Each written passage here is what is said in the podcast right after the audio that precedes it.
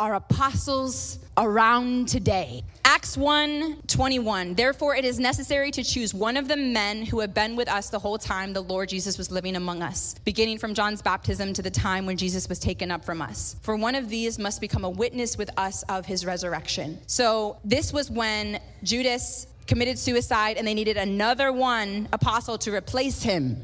Okay? So they're saying that it should be someone who was living among us, who witnessed Jesus in person. Then we see 1 Corinthians 9 1. Paul says, Am I not an apostle? Have I not seen Jesus our Lord? And so a lot of people have the doctrine that apostles do, are not around today because an apostle must have seen Jesus in person. They say this because of these scriptures. Well, let's go on and find more scriptures about apostles. Ephesians 4 11. These are the gifts that Christ gave to the church apostles. And these gifts were given after Jesus ascended, okay? After he ascended, he then gave gifts. So this is after the time of him commissioning the 12 disciples. This is he is crucified, resurrected, poured his Holy Spirit to the church, and he gave gifts to the church. Apostles are one of them, one of the five. It then says, verse 13, this will continue until we all come to such unity in our faith and knowledge of God's Son that we will be mature in the Lord measuring up to the full and complete standard of Christ. Passion Translation says, These grace ministries will function until we all attain oneness into the faith, until we all experience the fullness of what it means to know the Son of God, until we, and finally become one in, into a perfect man with full dimensions of spiritual maturity, fully developed into the abundance of Christ. So, in other words, this equipping of the fivefold ministries, including the apostles, will continue until the bride has been perfectly prepared and Jesus has returned. We also see Romans 16 7. This is the Passion Translation. Paul's saying, make sure, make sure that my relatives are Andronicus and Junia, that's a woman, are honored, for they're my fellow captives who bear the distinctive mark of being outstanding and well known apostles. So Andronicus and Junia, which is a woman, are well known apostles. There we have another example of a woman in leadership. These people, Andronicus and Junia, they were after the time of Jesus being there on the earth. So we see there's apostles after who had not witnessed Jesus in person. 1 Thessalonians 2 6, we, which is Paul, Timothy, and Silas, it says in the Bible. In one of the translations, it says, Paul, Timothy, and Silas, we were not looking for praise from people, not from you or anyone else, even though as apostles of Christ, we could have asserted our authority. So Timothy and Silas were also not the original 12, ones that had seen Jesus in person. The next generation. So there was a next generation of apostles being raised up under Paul's ministry, under the other apostles' ministries. So here we have these con- contradicting scriptures. So, well, for one, we already find that there's way more scriptures that show that ap- God wants apostles to be around till Jesus returns. What's God's heart? Well, it doesn't really make sense why God would want to get rid of apostles when he says that this is um, the, the foundation of the church with Christ Jesus as the chief cornerstone, Ephesians 2.20. And this important equipping is necessary. All five of these ministries are necessary for the body of Christ to be fully equipped. Okay, that's God's heart. And now we're going to look at context. These first couple scriptures that say that the disciples are saying, we need to find someone to replace Judas. One of these must come become a witness with us of his resurrection. This was just the wisdom they were using at that time. Might as well choose someone who actually witnessed Jesus. They'll probably be stronger in faith than those who didn't actually witness Jesus. This is brand new gospel here. It's more likely that people who were really with the apostles in the beginning saw Jesus, that they'll be stronger in faith just at that time. It was just in that season. That makes sense. And Paul says, I saw Jesus. But when he saw Jesus, it was actually Jesus rebuking him. It wasn't, You're so amazing, and I am anointing you today as my apostle. When Paul saw Jesus, it was Jesus rebuking him for persecuting him through the disciples, murdering his disciples. So he shut his eyes. It wasn't like he really even got to see much. He shut his eyes, and then he said, Go to my servant, and he'll tell you what to do. So this a servant opened up his eyes. A minister an apostle, opened up his eyes. God used an apostle to open up his eyes. And then he began ministering shortly after that. A lot of people have this doctrine that they, they think that apostles are being prideful or something, like, you didn't see Jesus. Saying, I saw Jesus, but the real meaning is I saw spiritually. Our faith is ba- it's not based on sight, it's based on spiritual sight. That's faith. Apostles must be called by Jesus and they see Jesus in the spiritual realm, and God calls them. Sometimes that can come through a prophet prophesying but they've seen Jesus through that encounter.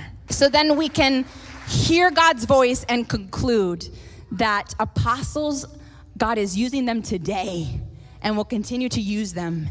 And that the requirements are that they are truly called by Jesus and have seen him in the spiritual realm. The requirement isn't having to see him physically. That may happen sometimes, but that's not a requirement. And the Lord says, Jenny, build, Jenny. I see the books in your belly. And the first book you wrote is Apostolic Women Arise. It is coming straight. And the Lord says, The nations will open to you, Jenny. And they will say, Who is this one that has risen from the west? Then I shall establish my covenant, Jenny, before the foundations of the world.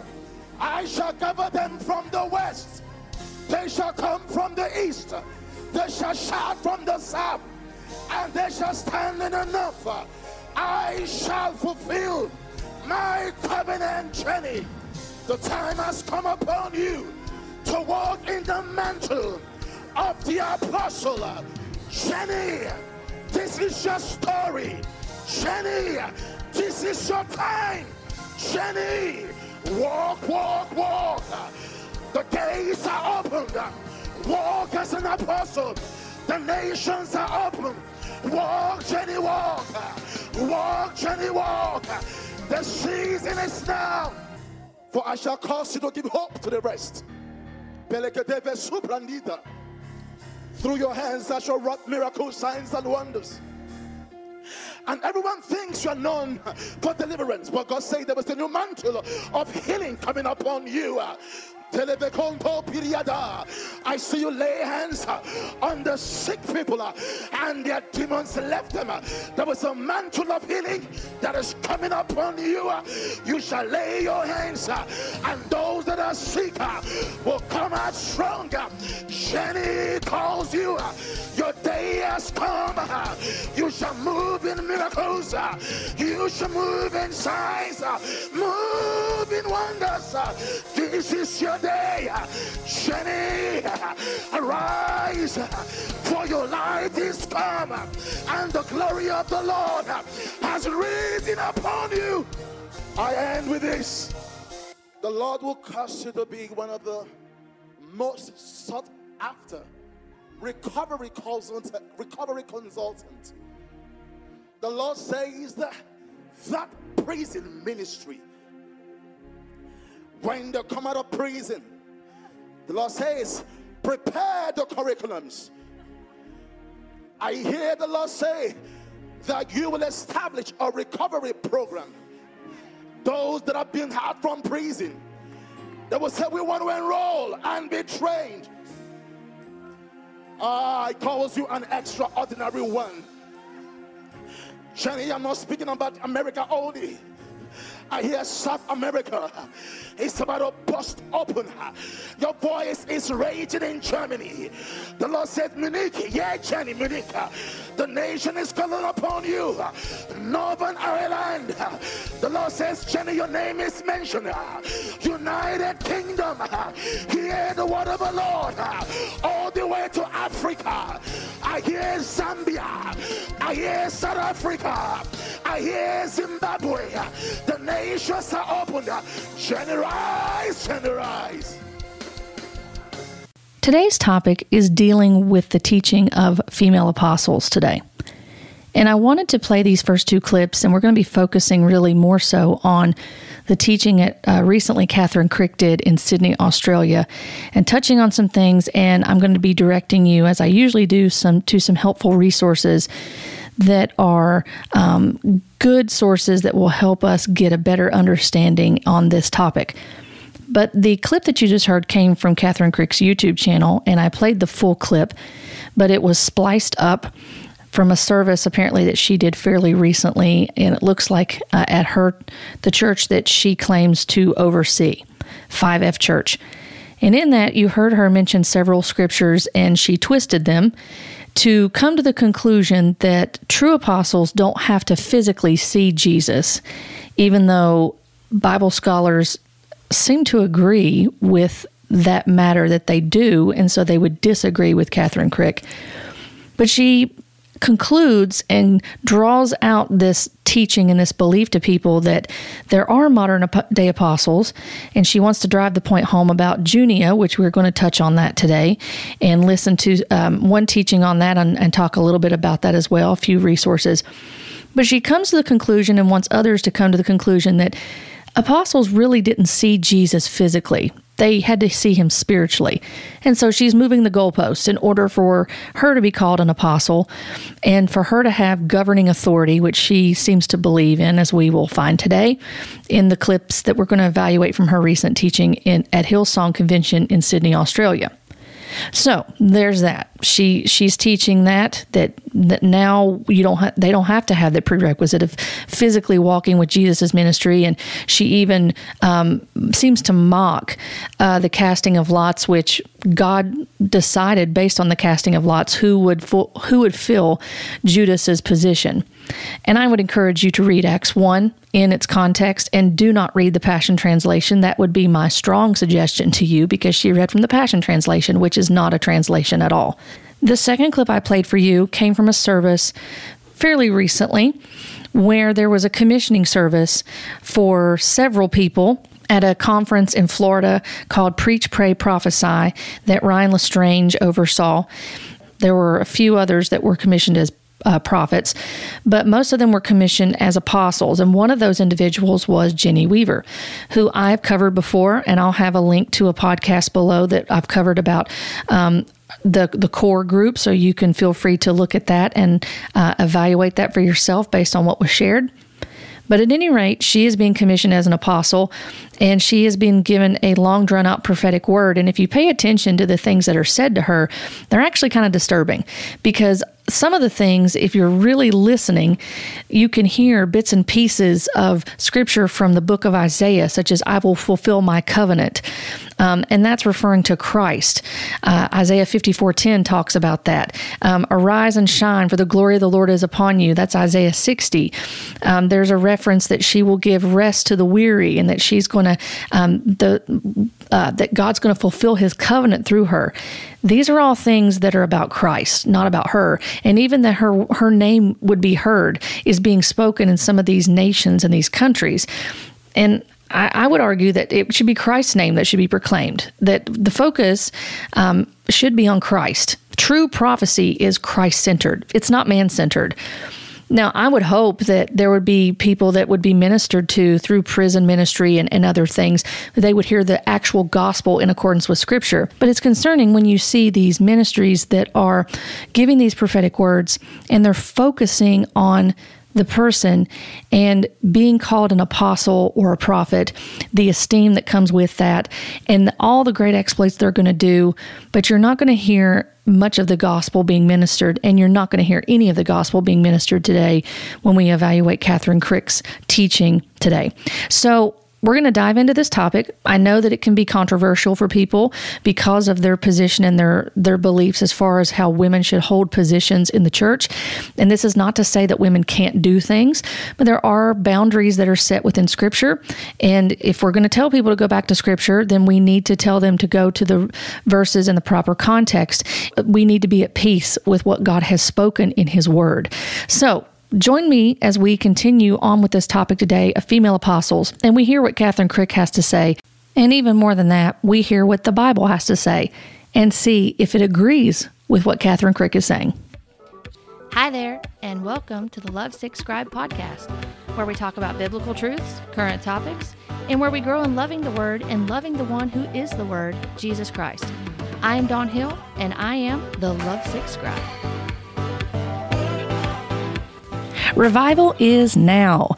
That is the catchphrase that Kathryn Krick likes to use when she's coming to these different events to minister and claim to do deliverances, healings, and salvations. Now, I'm on her itinerary page on 5fchurch.org where it shares her revival schedule. In October 5th and 6th of 2023, she traveled to Sydney, Australia to hold a Revival is Now Sydney, Australia conference where she was invited.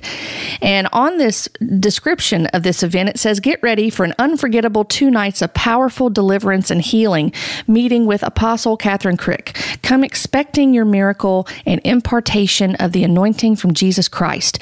Early bird ticket discount until August 31st. When I clicked on that, because it had already passed, there was no uh, information to let me know what the uh, cost of the event was, but it says tickets are to help with the expense of the venue and putting this event, event together. The tickets cost will increase on September 1st, and it was held at the Hillsong Convention Center in Baulkham Hills of Australia. So I want to look at this today. Just wanted to provide that information to you. And I'm going to summarize quite a bit of what happened. I'm going to share as, as I normally do with these because I did watch the video. We're going to listen to key clips that I, I, found very interesting and relevant to our discussion today about apostles, let alone female apostles. And she has several videos out about apostles. As I just said, I played a, a clip from her 5F church that was spliced together by their ministry, not me, telling about apostles and if they're needed today. And in this particular gathering that was held on October 5th, she comes out and when I say this, I'm not trying to be mean or disrespectful. But I will say this when she comes out, she's yelling and being very high energy and, you know, saying revival is now, Sydney, Australia. And it just seems more like um, a gathering for a motivational speech or i've never seen a ted talk. I've heard of them so i don't know if it was if it if somebody's seen one of those if it was something like that. But it just had that kind of vibe to it or energy to it. And in the first I mean, it started five hours in. Uh, the video did. Now, to to be fair, the first several hours it was just announcements playing at the beginning, very long. The first three hours of that, so I had to go in about five hours and nine minutes in to even hear the message after the worship. And she talked about herself a lot during the first, I want to say, twenty to thirty minutes of this of this message. There was barely any scripture that was mentioned, and then when it was mentioned, I, I got to say, it was not spoken in its context and she's adding to it just like she did in the beginning of the first clip we heard when she said she she's concluding that the apostles don't now have to see uh, Jesus physically and walk with him in his physical earthly ministry in order to be apostle. Now you just have to see him spiritually. So anybody could be an apostle. Now there's there's no requirements for that. So the goalpost has been moved everybody Anyway, about five hours into this video, the message began, and she tells people of being called as an apostle and that people will be healed and delivered in this meeting. So she's going to set the framework and set the atmosphere already, for lack of better words, that there's an apostle there in front of them and they're coming to receive the anointing. She wrote a book. I mean, I'm telling you that the, even the end of it, the way it closed, she said there's going to be a book signing at the end. And if you want to come speak to me, and there's going to be an impartation service tomorrow morning, which I attended, not hers, but I attended many impartation services over the 18 years I was I was part of this type of movement and belief system. And these are big things that the, the leaders like to do and they and quite frankly, it's it's as if they think a lot of themselves. They want to impart what they believe they have to the masses that are attending there.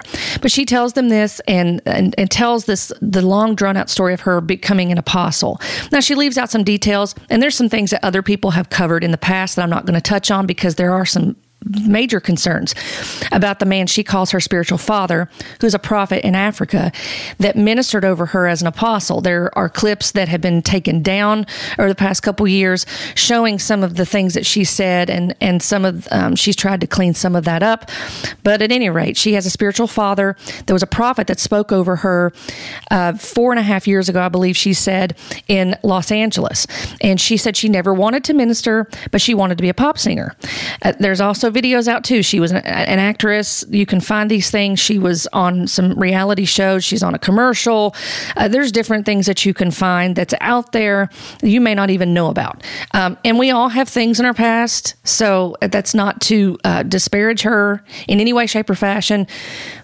But just letting you know, she said she did not want to be a minister. She wanted to be a pop singer. So she's done music videos and she was an actress.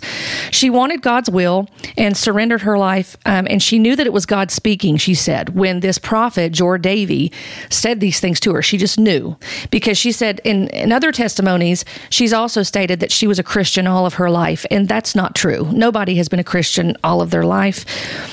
Uh, nine months after the prophetic word, she said she began a church in Los Angeles called 5F. Now, I'm going to be saying some things, and as I go, there's probably going to be some warning bells going off, and you're going to be immediately maybe thinking of some scripture that would.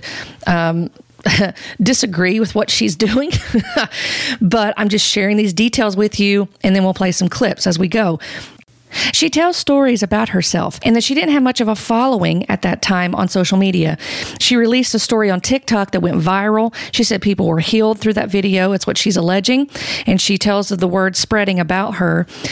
And again, I'm just going to say this seemed very focused on her. Uh, it took quite a while for her to even get to a scriptural passage. If you're just looking to see, okay, when is the word going to be ministered? When are people actually going to be fed the word in a proper way? Or any mention of any Bible verses at all. This is the observations I'm making uh, that we're still talking about her at this point, and so I'm waiting for the word of God to be stated at some point, and it yet has been. She continues to tell how her ministry grew, and she says it was revival. That's what she's claiming. She says that God has increased his anointing, and she shares this to give the Rhema word, she says, which is revival is now. Many of us have heard that term. Um, that's referring to the spoken word of God. That's mentioned, it's a Greek word that's in the New Testament, and I've talked about that before in another episode, so you you can listen to that because people will focus on the difference between logos and rhema. But she wants to inspire people with her story that they will want what she has and see revival break out as it has in Los Angeles and I'm using words that she used. So now we're about five hours and 26 minutes into this video. So we started out at five hours, nine minutes.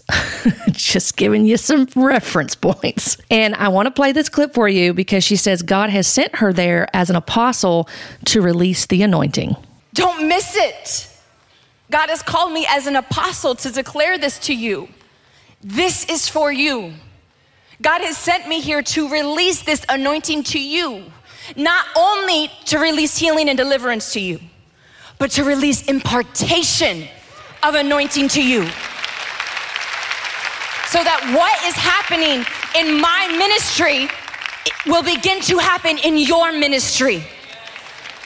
That's the kingdom way. Freely you have received, so freely give. If you actually watch this video, you're going to notice that there's a an emphasis on this that she's an apostle, she's coming with authority. She's going to continue to lay this out as we see, and there is a heavy focus on healings and deliverance, but there's no gospel. There's no call of salvation. There's no call of repent and believe in the gospel. There is the call to repent and believe in her message, essentially, when you listen to it. There's that undercurrent there. If you're not childlike, as we'll hear, if you're not childlike and receiving the new revelation to where God can open your eyes and you can get rid of that old wineskin and receive the new, then you're just not going to be able to participate in this. This sounds vaguely familiar to me. Uh, it sounds like something that the things that C. Peter Wagner talked about in the in when I was doing some research on this and doing an episode on. Uh, the the NAR conspiracy theory and, and things that people were talking about, uh, that it was uh, dedicated to the NAR deniers. She goes on to say that she wants to give them keys to receive revival, that there are principles that they need to follow. They have to be humble and accept revival God's way. And the very first scripture that we come to, she mentions, is at five hours and 30 minutes in. Then it's Isaiah 43 18 and 19. And I want to read those to you. Remember not the former things, nor consider the things of old. Behold, I am doing a new thing. Now it springs forth. Do you not perceive it? I will make a way in the wilderness and rivers in the desert. Now, she also likes to read from the Passion Translation, as I said, which is not a translation. Uh, so if you have any th- questions about what I, some thoughts that I found on that, which some people have done far more extensive research than I have, uh, I would encourage you to look into that if you're a proponent of the Passion Translation. But this is the first verse that she mentions uh, 30 minutes in after she's talked a lot about herself and people receiving her anointing. She then tells them about uh, that she wants to reveal the secret about her ministry. She said yes to his will, and that's the secret. She said that's that's the simple simple secret secret? She said yes, that the church is being purified and prepared, the bride is being purified. Uh, This this stuff is not new revelation, by the way. This these are things that have been said for years uh, in the latter rain movement and leading up to to where we are today. Um, and she says, in order for the, this to happen, the purification, we have to find the church, how the church is to be in the book of Acts. And she says, it's about the fivefold. So here we go. The second verse that's mentioned is Ephesians 4.11. She said that people are weak because they are missing the equipping of the fivefold. And this is a little bit longer clip I want to play for you, uh, where she talks about apostles and prophets and the restoration. I kid you not, she used that word restoration of the apostles and prophets. It's like just being given a gift uh, of here you go. This is all about the new apostolic reformation, just neatly packaged and put a big old bow on it, talking about this stuff. So, five hours and 36 minutes in, this is what she said about apostles and prophets being necessary today in the church. And, and it reveals to us in this verse in Ephesians here that this fivefold ministry is needed for this equipping to take place. So, this is a key right here of why we don't see the anointing by and large in the body of Christ, actually. What does she mean by that? I would ask, as you're listening to this, just ponder some of that. What, what does she mean by that? And I would say that she means we're not seeing all the healings and deliverances that we should be seeing in order for the anointing to go forth and for God to uh, do what He wants to do. So He's going to need apostles and prophets. I just want to interject that there. I may interject some as I go, as I have thoughts, but uh, that is something that struck me. What does she mean by that? That's something I want you to think about and consider. Because we've gotten rid of the apostles and the prophets by and large. Ephesians 2:20 says that the foundation of the of the body of Christ is the, are the apostles and the prophets, with Christ Jesus as the chief cornerstone. That's speaking of living apostles and prophets. If we have living pastors today, it's, it's known that we need living pastors, right? We can't have dead pastors. We need living pastors. So we also need living apostles and prophets today to bring revelation, to bring the fresh word of God, to bring that equipping that the body needs. So that's seriously, uh, I mean, many of you probably wonder what happened to the anointing. This is one of the big reasons. We need the fivefold ministry so we can be equipped. You know, coming out of this movement, I, I, have yet to think in the four years, four and a half years I've been out, to think, what happened to the anointing?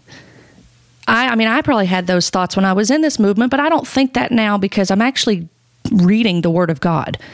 And not to say that people that aren't charismatics, let me just say this, aren't reading the Word, and not all charismatics are part of the New Apostolic Reformation. I know I've made that clear before, but I just want to say that again.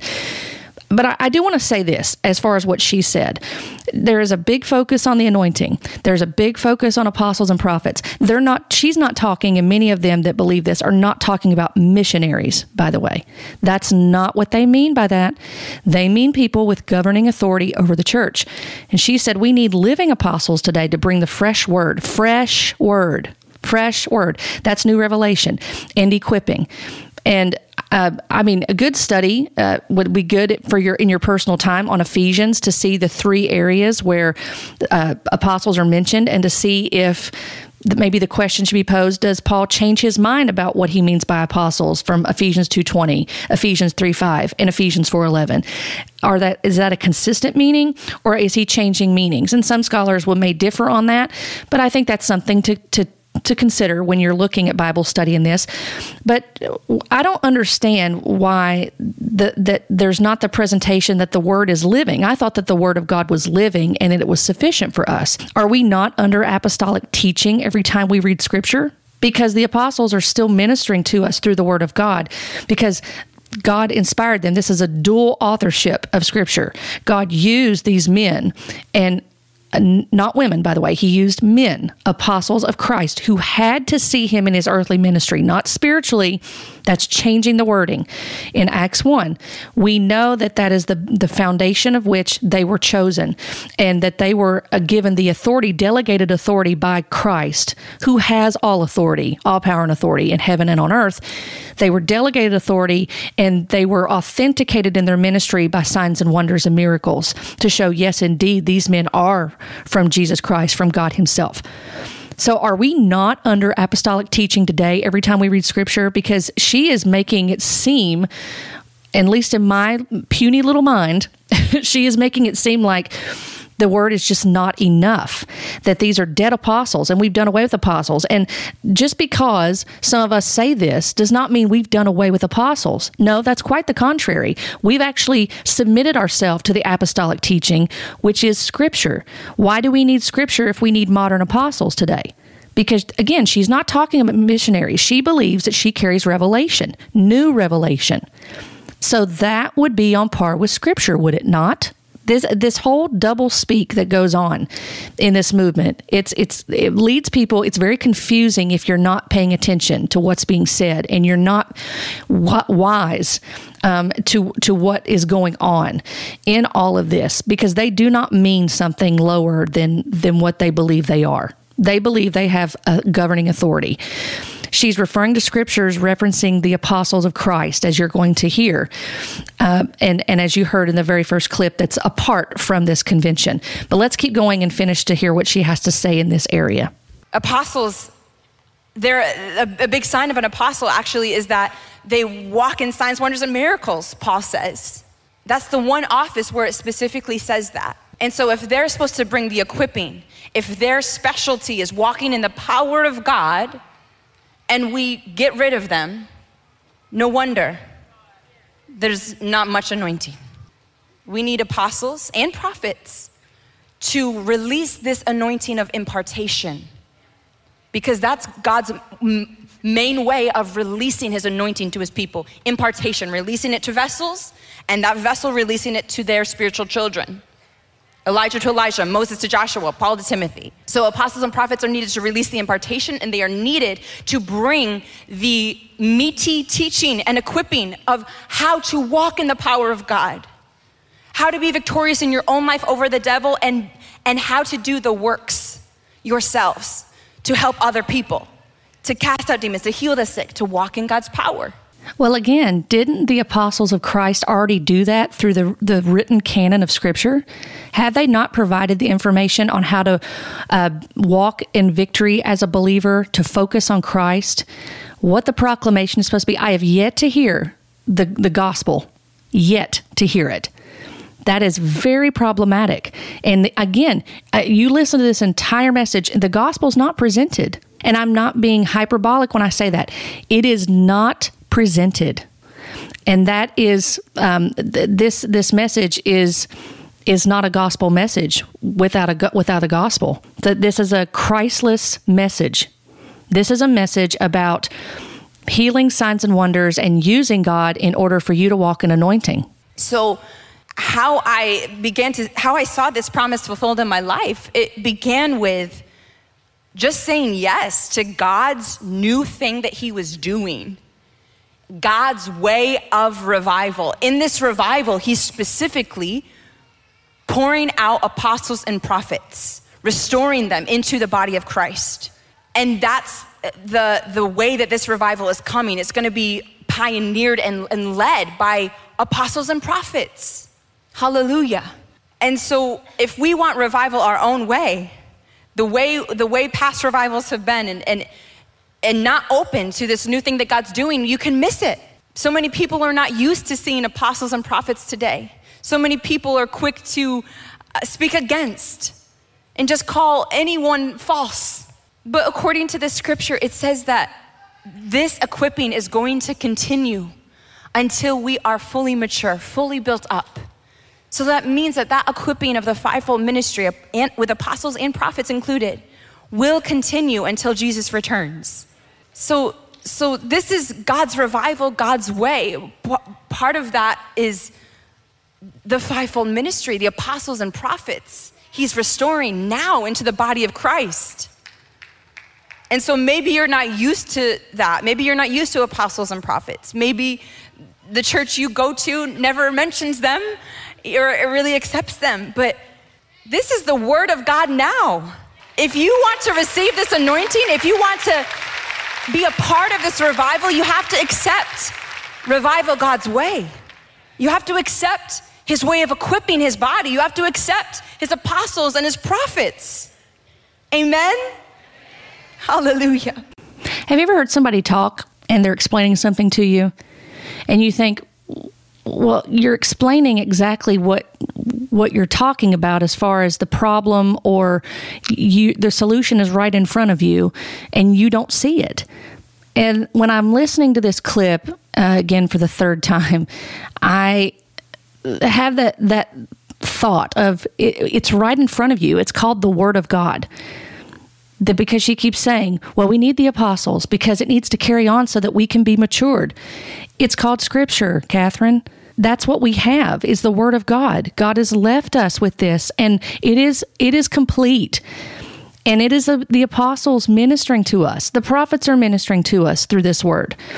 And as I said last time in the last episode, there are some people that that teach of a fourfold ministry because they combine, based on their understanding of um, the the words and the Greek and such, that they understand that pastor and teacher go together, and so they say fourfold. So does that mean that that, that they're not going to catch the move of God because they believe in the fourfold versus the fivefold? Anyway, I. I, I wanted to go on with this. She she continues on in the in the next verse that she mentions is the fourth verse that she mentions is Matthew eleven twenty five. She reads it from the Passion Translation. Red flag. I actually have a copy of the Passion Translation, and I don't use it. I have it for research purposes only. I I owned it before uh, I left the movement, but I just want to read to you what the Passion says. And then I want to read to you what the ESV says. The Passion says, Then Jesus exclaimed, Father, thank you for you are Lord, the supreme ruler over heaven and earth, and you have hidden the great revelation of your authority from those who are proud and wise in their own eyes. Instead, you have shared it with these who humble themselves. It's much longer. Um, I find myself when I in the past I remember thumbing through my passion trying to get to a certain point and I, and I remember thinking man it's taken a little bit longer than than I than it seems like it should to get to a certain verse. And that's because a lot of times the passages are longer than the actual translations that you see in reputable Bibles. Um, in the ESV Matthew 11 25 says at that time Jesus declared I thank you Father Lord of heaven and earth that you have hidden these things from the wise and understanding and revealed them to little children now, it would be good to do again a study on Matthew 11 25 and just look at the context before this because uh, Jesus, at the beginning of Matthew 11, he's called by John the Baptist to when he's in prison because he wants to know if Jesus is the one that he's been proclaiming. Uh, when you get down to verse 20 in Matthew 11, you see that there is a woe to unrepentant cities right before Jesus says this verse in Matthew 11 25, and referring to the fact when you look in some of the notes, um, some believe that he was speaking sarcastically in these words, as the Jewish leaders were ironically identified as wise and prudent, and the followers of Christ as the little children. Yet God had revealed to those followers the truth of the Messiah and his gospel. Again, the hidden mystery is the gospel. It's not any private revelation. It's not any new fresh word. It's the gospel. That was the mystery that was revealed. It has been revealed through Christ who came and he has fulfilled what he was meant to do in his earthly ministry. So she mentions this, and she also mentions Mark 16, 15 through 18. Many of us in this movement heard that many times, referring to that. I've talked about that before just look just read it. Just read matthew 16 and, and, from from the beginning to the end and follow the the logical sequence of that verse and see who jesus is talking to. That's all i'm going to say. She says true believers not lukewarm believers based on mark 16 15 through 18 will walk in these signs. She says that's what it means. She says we need God's power to move through us to carry fullness. So people will have real encounters. Um, where is the gospel in this? again i'm going i'm going to beat that drum. Where is the gospel in this? She says god's will for you and me is to carry the anointing. She has seen many people receive her anointing is what she says. And now we're five hours, 46 minutes in, and this is what Kathryn Krick says about the anointing and who will receive it. Through the screen, how they began to see God move in power through them, casting out demons. Simple powerful impartation, but it's not released to everyone, this anointing. It's simple to receive it, it's not complicated, but it's not released to everyone. It is only released to select people. chosen people. And what these people have in common, and what I've seen these people that even that, that have testified of receiving impartation, all of them have one thing in common, and it's humility. Being pure in the heart, childlike, teachable, having a heart that just wants God's will, having no ulterior motives, other agendas, selfishness, but truly having this heart, Lord, it is my deepest desire to please you, to serve you, to obey you. So use me however you want. Use me to scrub toilets every day, all day, if that's what you want. Use me in the most uncomfortable places for me, if that's what you want. But this heart of true surrender and humility and selflessness. I would agree that we are to walk in humility and that we are to serve. Uh, Jesus gives us that, that, example in scripture and he gives us the command. He gives his disciples the command, and we are given the command to serve all throughout the, the New Testament.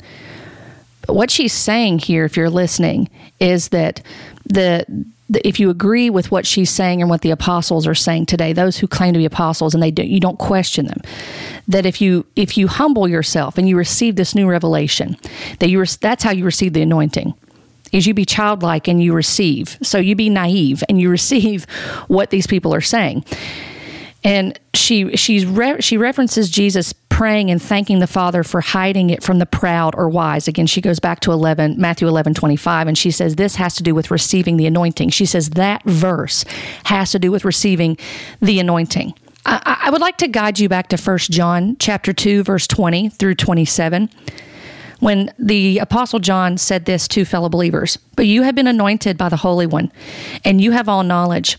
I write to you not because you do not know the truth, but because you know it, and because no lie is of the truth. Who is the liar but he who denies that Jesus is the Christ? This is the Antichrist, he who denies the Father and the Son. No one who denies the Son has the Father. Whoever confesses the Son has the Father also. Let what you heard from the beginning abide in you. If what you heard from the beginning abides in you, then you too will abide in the Son and in the Father. This is the promise that he made to us eternal life. I write these things to you about those who are trying to deceive you, but the anointing that you receive from him abides in you, and you have no need that anyone should teach you.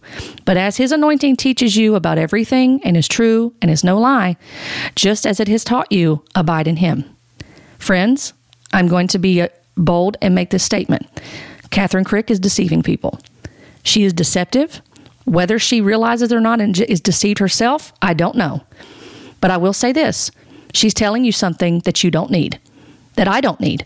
Because you know what? I just read First John 2, and you can read it out loud to yourself. And do you know what happens? You're under apostolic teaching. You just heard apostolic teaching that came straight from God Himself. It was divinely inspired. It was God breathed, according to 2 Timothy 3:16. You just heard apostolic teaching. What she's telling you is a bill of goods. Run away from it. She's not an apostle. And I will be so bold as to say that. And I will talk a little bit about this near the end and even share a video with you and may play a short clip from it that may help and provide some resources that may help also for you to better understand about apostles and even the, the whole hot topic about female apostles. And people are saying, well, p- the women are trying to be shut down in ministry. No, there are boundaries that women are to stay within in ministry. God is clear in his word about that when we're when in a church service and what we are to do and apostles with governing authority in the church were apostles of Christ. They had authority. She does not. She doesn't have any anointing that I want. And I would encourage you not to even chase after that because it's deceptive. She's not an apostle and she's deceiving people. Scripture makes it clear, because God is clear when He speaks, that we have all that we need in the Word of God for the anointing. We do not have any need that anybody should teach us about the anointing. And and I would again as I normally do, I would encourage you even look at the context of and the the historical context of why John wrote this epistle why he wrote it to the church and what was going on at that time in addressing the antichrist spirit versus the one who gives eternal life, which that has the message of the gospel in it, by the way. when she talks about uh, Matthew 11 25, that it has to do with receiving the anointing, ask yourself, is that what the text says? Wouldn't a true apostle know how to handle God's word? These are just things I want you to think, and maybe you have better questions than I do. Uh, but uh, these are things I want you to consider. She says you have to be open to being taught new ways chapter and verse, please. That's all I'm going to say. chapter and verse. That this verse has to deal with you, you, just need to have your eyes opened and to being taught new ways, and that this this how you receive the anointing from Matthew 11 25. And then she even goes on about five hours and 50 minutes in, and she references Matthew 9 16, which is the passage where Jesus is uh, talking to the disciples of John about the the question about fasting, and they say to him, "Why do we?" And the Pharisees fast, but your disciples do not fast. And Jesus goes on to explain to them about the wedding guests mourn as long as the bridegroom is with them, and the days will come when the bridegroom is taken away from them, and then they will fast. And verse 16, what she focuses on, which she says that this verse talks about not being critical and not uh, trying to understand the scripture, understand all the scripture the way you think it means, and using an old wineskin and thinking you know all about the word. She says that's what that's talking about. And, and I'm going to say this once again. This is not new teaching. This is new apostolic reformation teaching. This is C. Peter Wagner type talk. This is Naranese that's, that's coming out of here. Old wineskin, new revelation. Uh, you need to, the religious spirit is tied to the old wineskin that when you, when you do some Bible study on this from some, some solid Bible teachers, you're going to find that they make a distinction between the old covenant, which the Pharisees were under and they were willing to, to stay in that versus the new covenant which Christ brings. Um, he brings that, he brought that new covenant, and that they were just unwilling to receive him as the Messiah. They were unwilling to receive the, the covenant that he brings of salvation and redemption through, through his uh, atonement on the cross. She's going to make it as you know those people that are critical of, of uh, modern day apostles and prophets they're they're under an old wineskin. They have a religious spirit. They they think they know all about the word. And she's going to tell you that she has this new revelation and fresh revelation that you need to listen to okay. About uh, almost five hours and 58 minutes in, a little shy of that, she says if you don't have God's power in your life, which is miracle signs and wonders, then something is missing. And that means that there's an old wineskin and there's no new revelations. And this is Naranese talk that she's, that she's using. Um, as I said, nothing new under the sun with this. A little over six hours uh, in, she says the spiritual principle is to humble yourself, and God opens your eyes to receive new things. So, what is the new wineskin? Would be a good question to ask uh, to get some more clarity from from the individuals that believe this. She ends, and it takes quite a while with this. She ends with an altar call for revival warriors, and about an hour in, she said, "God wants to anoint you, and when you say yes, God will choose you." She says, "God needs you." No, actually, God doesn't need us. God is self sufficient. Uh, and that may be, some people may think that that's nitpicky saying that, but this whole rhetoric um, and and these beliefs of well God needs me and He's pining away for me and He's just desperate for me. God does not need you and He does not need me. God is self sufficient. Yes, He loves His people. He has a steadfast love and He is faithful. It doesn't mean that God is cold and that He doesn't care and He doesn't love with an everlasting love. But this whole thing of romanticizing Jesus in a way and making him some pining away boyfriend, that's not the case. God is self sufficient and he does not need me. And I'm, remi- I'm reminded of my need for Him, not the other way around. And I hope that you are the same, while understanding that He is loving and He's faithful, He's kind, He's gentle, He's patient. He's also just and He's holy. And He's all these attributes in one, not like a pie cut up into pieces, but he is all these in one. We must not forget his justice and his wrath and his holiness while trying to romanticize God and romanticize this movement and make it seem like God is in need of us and that he can't do anything without us. That is a God of someone's own making, not the God of the Bible. She says it is time for the people to receive, and she begins to say people are needing deliverance. And she does a mass deliverance at one point, saying different things that she's rebuking and people coming up on stage. And it seems quite uh, interesting that she continues almost every time that she says, I break every generational curse. Apparently, the generational curses are a big thing, as I've talked about. A lot of the stuff I've talked about before, but it just bears repeating. Um, she says it is sin due to the spirit of addiction that that's why people are battling with sin. So get, here we go with this the whole thing of people not being uh, accountable for their sinful nature and talking about sanctification as born again believers, as true born again believers. We're going to go and assign a spirit to everything, even though they say they don't do that, but yet they do it. Uh, she says that God is asking some to surrender their lives to Jesus along with this mass deliverance this is what I want to say about that as, as listening to that. The apostles of Christ preached Christ and Him crucified. So wouldn't a true apostle do that? That that was nowhere in there. Christ and Him crucified was not mentioned. It was not preached. It was not proclaimed.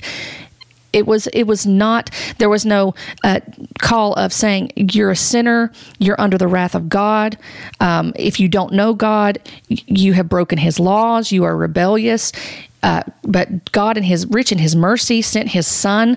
Um, even though you're a lawbreaker and in, you're in rebellion against God, He sent His Son to die on the cross for you and to atone for your sin. And the call is to repent and believe and, and put your trust in the saving faith of the gospel of Jesus Christ to uh, cleanse you from all unrighteousness and to give you the promise of eternal life. There, it, there was it was a Christless message and that sounds harsh to say, but when you have no Savior that's crucified for your sins, and all you want to focus on is healings, deliverance, miracle signs and wonders, and how you're an apostle, and you want to tell your testimony for the first 30 minutes of how you received this prophetic word and how you were called to be an apostle and you were you wanted to be a pop singer, and that and there's no message of the gospel in that anywhere, and you're directing people to you, that's a Christless message. And that's sad. There are many people in here clapping and it again it's it's almost like this motivational speech and people are just clapping like going along with it and not questioning, not asking. And there's nothing wrong with questions, but I'm telling you right now, people in this movement, the leaders in this movement, they will they will make it seem like if you question in the slightest that's unwelcome and you don't have the Holy Spirit and you actually are in operation by another spirit if you question. Paul seemed to view things differently with the Bereans in Acts 17. I, I, he never c- accused them of having a demonic spirit, and he was an actual apostle. So, you know, all these decrees, declarations, healings, she tells people to receive decrees and things said by her that she talks about. She directs people to her YouTube to understand how to maintain deliverance. Uh, she gives them an opportunity to give financially at the end, and she says to give with revelation and she's going to do an impartation and equipping service that, in the morning, the following morning, and a book signing. So all of this i mean it it was just very much it was very uh, very discouraging to listen to it. And and you see the comments from people that are commenting on the YouTube video and on the live chat. And people are putting up fire emojis and they're saying oh I was there and the power of God was so uh, was so tangible and it was so heavy and powerful and I believe I got delivered. And I, I feel so bad for these people. I have such compassion um, at the same time of righteous indignation for misrepresenting God's word and deceiving people and manipulating them. But I have such compassion at the same time because um, I, I don't want to ever forget from where I had fallen. Not in a condemning way, but I don't want to lose compassion to where I become cold and don't have have enough love for people to warn them of the dangers of these false teachings. And that's why I do what I do. It's not because I'm a Pharisee or have a religious spirit. And I know that I can, as a human being, I can sin and err and, and, and cross over into being hypercritical, as we all can. That's not because of a demonic influence, that's because of sin. And I have to guard against that because of seeing these things because it's it's it's frustrating. It's difficult to see these things taking place and masses of people being so deceived and led astray and led away from the beauty and the majesty and the power and the glorious pure truth of the word of God. And I do, and it's just it's so hard because you when you're someone that's come out of this and you're trying to warn people and you're trying to sound that alarm and you're trying to say go back to the word of God in the right context. Go back to scripture. Please go back to the gospel. And you're seeing people that look like they're walking down a very wide, broad path. It's alarming. And those that would listen, that you you may not you may not agree with what I'm saying. I want you to hear that. I want you to hear this from a fallible person that still sins not habitually wanting to live a lifestyle like that, but recognizing I still have a sinful nature to contend with, and so do you. I do have the indwelling of the Holy Spirit. And I, my life has been richer over the past several years by looking and reading and studying His Word and coming to repentance and coming to understand sanctification and to understand that when I'm reading Scripture, I'm under apostolic teaching and it's enough. I want to end uh, with referencing a few articles to you and then a short clip before we part ways today. But there are some resources that I'm going to share with you. There's an article by Dave Miller that was written several years ago. It's called Are There Modern Day Apostles Today? I'm going to post the link in the description below. And I'm going to highly encourage that you read it because he goes through the qualifications of an apostle. He says uh, in his paper when one assembles all the relevant New Testament data, at least three qualifications emerge as prerequisite to one becoming an apostle in the official sense. First, an apostle had to have seen the Lord and been an eyewitness of Christ's resurrection. This is found in Acts chapter 1, verse 22, Acts 22, 14, 1 Corinthians chapter 9, verse 1. Second, an apostle had to be specifically selected by the Lord or the Holy Spirit. The verses referenced are Matthew 10, 5, Mark 3, 13 through 14, Luke 6 13, Acts 1 26, Acts 9 15, Acts 22 14 and 15, and 21 and Acts 26 16. Miller says, third, an apostle was invested with miraculous power to the extent that he could perform miracles. The power to perform miracles included the capability to confer the ability to work miracles to other individuals through the laying on of his hands. And there is a long list of verses that I won't read, but you can read this on your own time that he references for this third point. He says Jesus referred to his bestowal of miraculous capability upon the apostles when he promised they would be endued with power from on high. Luke 24, 49. He goes on in this paper to talk about the work of an apostle. He, he uh, has a section called The Original Apostles Were Sufficient.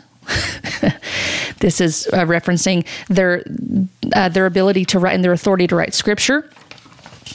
He uh, discusses about the duration of an apostle and that there are no apostles today. And he says, unfortunately, in that section, several groups that claim affiliation with the Christian religion allege to have apostles among them, including Catholicism, Mormonism, and some Pentecostal groups. This claim is unbiblical. No person living today can meet the qualifications given in Scripture for being an apostle. No one living today has been an eyewitness of Christ's resurrection. Christ has selected no one living today for the apostolic role. No one living today possesses the miraculous capabilities of an apostle. We should not be surprised that people would falsely claimed to be apostles, Jesus warned that false prophets would come in sheep's clothing, but inwardly they would be ravening wolves. Matthew 7:15. Paul describes some of his opponents in these words, according to 2 Corinthians 11, 13 through 15. For such are false apostles, deceitful workers, transforming themselves into apostles of Christ, and no wonder, for Satan himself transforms himself into an angel of light.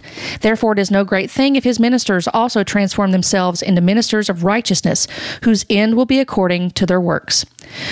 Miller states further warning was issued to the Galatian churches, but even if we or an angel from heaven preach any other gospel to you than what we have preached to you, let him be accursed. Galatians 1 8. Anyone claiming to be an apostle today who teaches anything in addition to the New Testament is clearly not an apostle of Christ. He says, Peter added his voice on the same subject. But there were also false prophets among the people, even as there will be false teachers among you, who will secretly bring in destructive heresies, even denying the Lord who bought them, and bring on themselves swift destruction. 2 Peter 2 1. No wonder John admonished, Beloved, do not believe every spirit, but test the spirits, whether they are of God, because many false prophets have gone into the world. 1 John 4 1. So, again, I would just encourage you to, to read this article. So, I would highly suggest that you read this article. Um, it's very helpful, and I think that it will provide some insight to you. There are two other articles I want to share with you briefly before I get to the short clip I want to play for you, and I will post the link to the full video down below in the description of this episode. But on blueletterbible.org, which I have found to be a good resource to go to to do some Bible study, Don Stewart has an article that I will reference with regard to female apostles. And he asks the question, Were there female apostles? I found this to be a really good read because he's referencing Romans 16 with the um, debate about Junia and this is why I'm going to save this clip for last because it it uh, has to do with this. But he talks about were there female apostles, and he states that if there were female apostles, then it would be in the wider sense of the term apostle. The 12 disciples or apostles that Jesus originally chose were all male. However, in the term apostle is used in the New Testament for others apart from the 12. Therefore, it is not impossible that the wider circles of apostles included females. Uh, he says there are no clear examples of female apostles, however, in the New Testament. Um, where po- apostles are mentioned, they are clearly male. But there is a, a, verse that seems to be an exception to the rule, depending on who you talk to about this. So, a debated, uh, I would dare say that some of the qualified biblical scholars would say this that a, a debated passage, such as Romans 16, when it's talking about Junia, that should not be used to create a doctrine that there are female apostles. But that's what's happened in this movement. And as you heard in the other clip, I played the, the apostle uh, commissioning of uh, Jenny Weaver from the individual I was under, Ryan Lestrange, for years. I played that because I wanted to show you an example of what's going on because there is this push for that and this belief. And she believes she's an apostle, and, and people are calling her that now, Apostle Jenny. She's not an apostle. I pray that she would repent and come out of the deception that she's uh, putting th- hundreds of thousands of people under by her teachings, uh, especially these women and then their families but she's not an apostle. Um, I, I, would love for her to repent and and to to see her uh, walk away from from these teachings that she's doing, and to submit herself to the truth of Scripture to a good, solid Bible teaching church. And would also even like to see her um, minister to, to women that have been in situations like she has. I, I know that she probably has a passion for prison ministry and such. So I want to see God glorified in this. I want to see the gospel go forth. There's a lot of deception that's going on here um, in the name of God, and we're not going back to Scripture in the right context. And then we're we're essentially uh, fighting for things that the world's fighting for, um, and against the the patriarchy, if you will, and that's in scripture and and fighting for women's rights and and pushing this whole thing and instead not being content with what God has spoken in his word and the boundaries that he said and the order that he's that he created even from the beginning of the order that he created uh, so uh, Don Stewart talks about was Junia an, an apostle, a female apostle. He mentions about the the debate of this was if this was male or female, if this person was based on the the use of the Greek word. He touches on the Bible translations differ as to whether uh, this was a male or female. So there's that debate. Uh, he says that Julia is a variant reading in the text. He said there may be one of th- uh, they may be one of three husband and wife teams mentioned, so that could be a possibility. He states that it is not certain that they are husband and wife. And then there's the other thing about this uh, passage um, that biblical scholars have debated on. Were Andronicus and Junia listed among the apostles? Because that, depending on how that Greek word was used, it could either mean well known among the apostles or well known to the apostles. depending on how that should be translated, that changes the meaning of the context of Andronicus and Junia, whether they were apostles or whether they were known to the apostles. So again, I would just appeal to if you're going to use this verse to to prove your point of saying there are female apostles, you're using a verse that's been highly debated and has questions looming all over it. And I also want to mention uh, gotquestions.org talks about was Junia or Junius a female apostle. So I'll post that as well. And they mention about Dr. Daniel Wallace in here about him doing extensive Greek uh, grammar research, and he says in some until further evidence is produced that counters the working hypothesis, we must conclude that Andronicus and Junia were not apostles, but were known to the apostles. So I'm going to post that link. But I mention that particular article because of this final clip that I'm going to play for you before we end today. Many of you are familiar with Mike Winger. Mike Winger is a continuationist, and he's had some uh, excellent teachings about the Passion Translation. He's been sounding the alarm about the Passion Translation for quite some time, done extensive work on it, and worked with other Bible scholars to look at it. And there's some other things. He's had some good content to cover.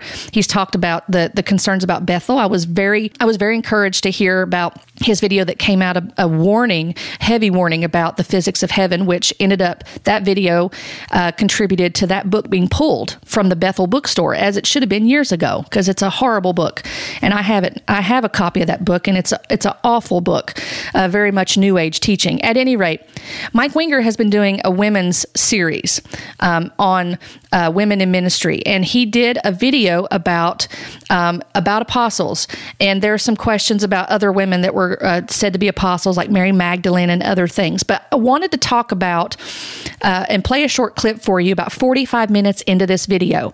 If you want to listen between 30 minutes to about 50 minutes, this kind of covers this topic in in uh, more thoroughly because he goes into talking about the lexical meaning of the Greek word and syntax, and that's um, above my head.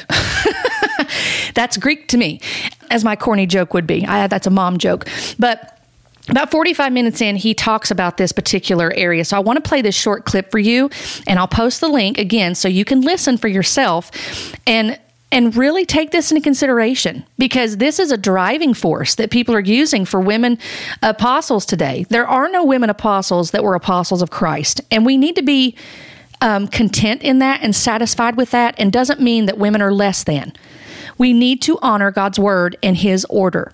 So let me play this for you real quick so you can have something to think about regarding this matter. Any scholars who are watching my series, I, I do hope you'll look at Burer's paper. I think it was well written. I think he brought tons of new data. And I think my conclusion is uh, Junia is probably not actually an apostle. She's probably well known to them. And um, if she was, then she's likely a missionary and she may have been focused on women's ministry. I say all this because um, it means that this sort of like egalitarian trump card, which is used all the time, it's used all the time you know, the Junia was an apostle, so how can you how can you possibly suggest that women shouldn't hold any and all leadership roles? That that trump card doesn't seem to work. It seems to be incorrect. It's based on very little information that could and seems likely to mean something different than what the egalitarians need it to mean. Because you need her to not just be any old kind of apostle. She's got to have a teaching authority over men as part of that role. And um, I don't think that we have reason to say that she does. So so again, I will provide the link to the, in the description below for that video for Mike Winger, and you can check out uh, the the women's ministry aspect that he talks about. He's done a lot of work on that. It looks like, but I just wanted to play that for you and and give you some perspective from someone who is a continuationist and probably considers himself more of a, a milder charismatic, not in the camp of New Apostolic Reformation. So that's why I said, and I've said before, not all charismatics are NAR. Now, I don't agree with everything Mike Winger says, but I do appreciate the, the work that he tries to do in being diligent on things and then trying to make corrections where necessary and wanting to truly be humble as a believer in Christ, uh, as we all should be in understanding what the scripture has to say on the matter and wanting to uphold the truth of scripture. So I hope that you found this episode helpful today and that you'll consider what has been said. And then you'll also consider the um, the intent behind this and the the uh, the loving warning of this type of teaching because this is an aberrant this is a aberrant teaching. It's a dangerous teaching of saying that there are modern day apostles and prophets today with governing authority, and then opening up the this Pandora's box, if you will, of the governing authority and having extra biblical revelation. And essentially, if you don't listen to their revelation, then you are demonized. And, and this is a story that's been told time and time again. Uh, different people, same um, same uh, plot line a lot of times when, when I've talked to people and others have talked to them as well coming out of this type of movement. And so we need to care about the word contending for the word of God matters.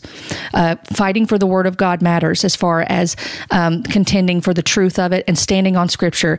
And Christ crucified is sufficient in power. The gospel um, is the power of God unto salvation for the Jew and the Gentile. And it is the call of you shall live by faith, the just shall live by faith. And that is sufficient and that is powerful enough. And I think scripture is, it, it, helps us to see that even if someone were to rise from the dead, is what uh, Jesus talked about in the story of Lazarus and the rich man, even if someone were to rise from the dead, I would encourage you to go look at that. I think it's in Luke 16 and read that. But I think we can see in scripture that it's not the signs and wonders and the miracles that draw people in the proper way. It's the preaching of the gospel.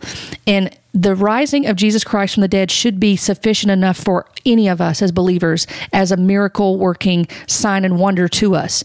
And to understand that God is still working today, that the Holy Spirit is still very much active and working today, and that we need to honor God's word in the truth that it's written and contend for it in, in the proper context because it matters. And when people begin to come along, like Kathryn Krick is doing, and I'm not going to call her an apostle because she's not. But when Kathryn Krick comes along and others like her who are saying these these types of teachings and claiming these things and then ascribing additional meanings to scripture that do not say that, all in the name of you need my anointing and my impartation so you can walk in power. And oh by the way be sure to give and give give your money with revelation because you need to be sacrificial because of what you received and and have these different teachings taught then then then people that are professing Christians are being fleeced and they're being led astray and they're being deceived. And I don't have any problem, I'm not going to mince words in saying that because these teachings are aberrant, meaning that they lead away from Christ and they essentially lead into severe error. They lead away from the truth of the gospel. Please stay in the Bible and read it. Get in a biblically sound church. You are under apostolic teaching every time you read the New Testament, every time you read the Word of God. You're under, you're reading the more sure word of prophecy every time you read Scripture, which true prophecy always is going to testify of Christ and point back to Christ and glorify Christ. It's not about you, it's not about me. It's not about us getting some fancy word. And I can tell you, I have a journals full of many flowery f- words that were spoken over me that I thought I heard from God Himself and that other leaders, well known leaders, spoke over me. I'm content with the Word of God, which is the Bible. Again, I hope you found this helpful today, and I look forward to our time together as we look at another topic. And until that time, be blessed today by the truth of God's Word. Thanks for joining me on this podcast. If you would like to connect with me, you can find me on Facebook and Instagram. You can also email me at dawn at lovesickscribe.com. If you've enjoyed this podcast, I hope you'll consider leaving a five star review and that you'll even share it with others who may benefit from the information provided.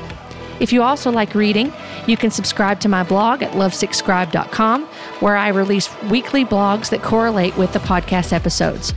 I've enjoyed our time together today, and I look forward to our next time together as we dive into biblical truths, current topics, and where we grow in loving the Word and loving the one who is the Word, Jesus Christ. Blessings to you.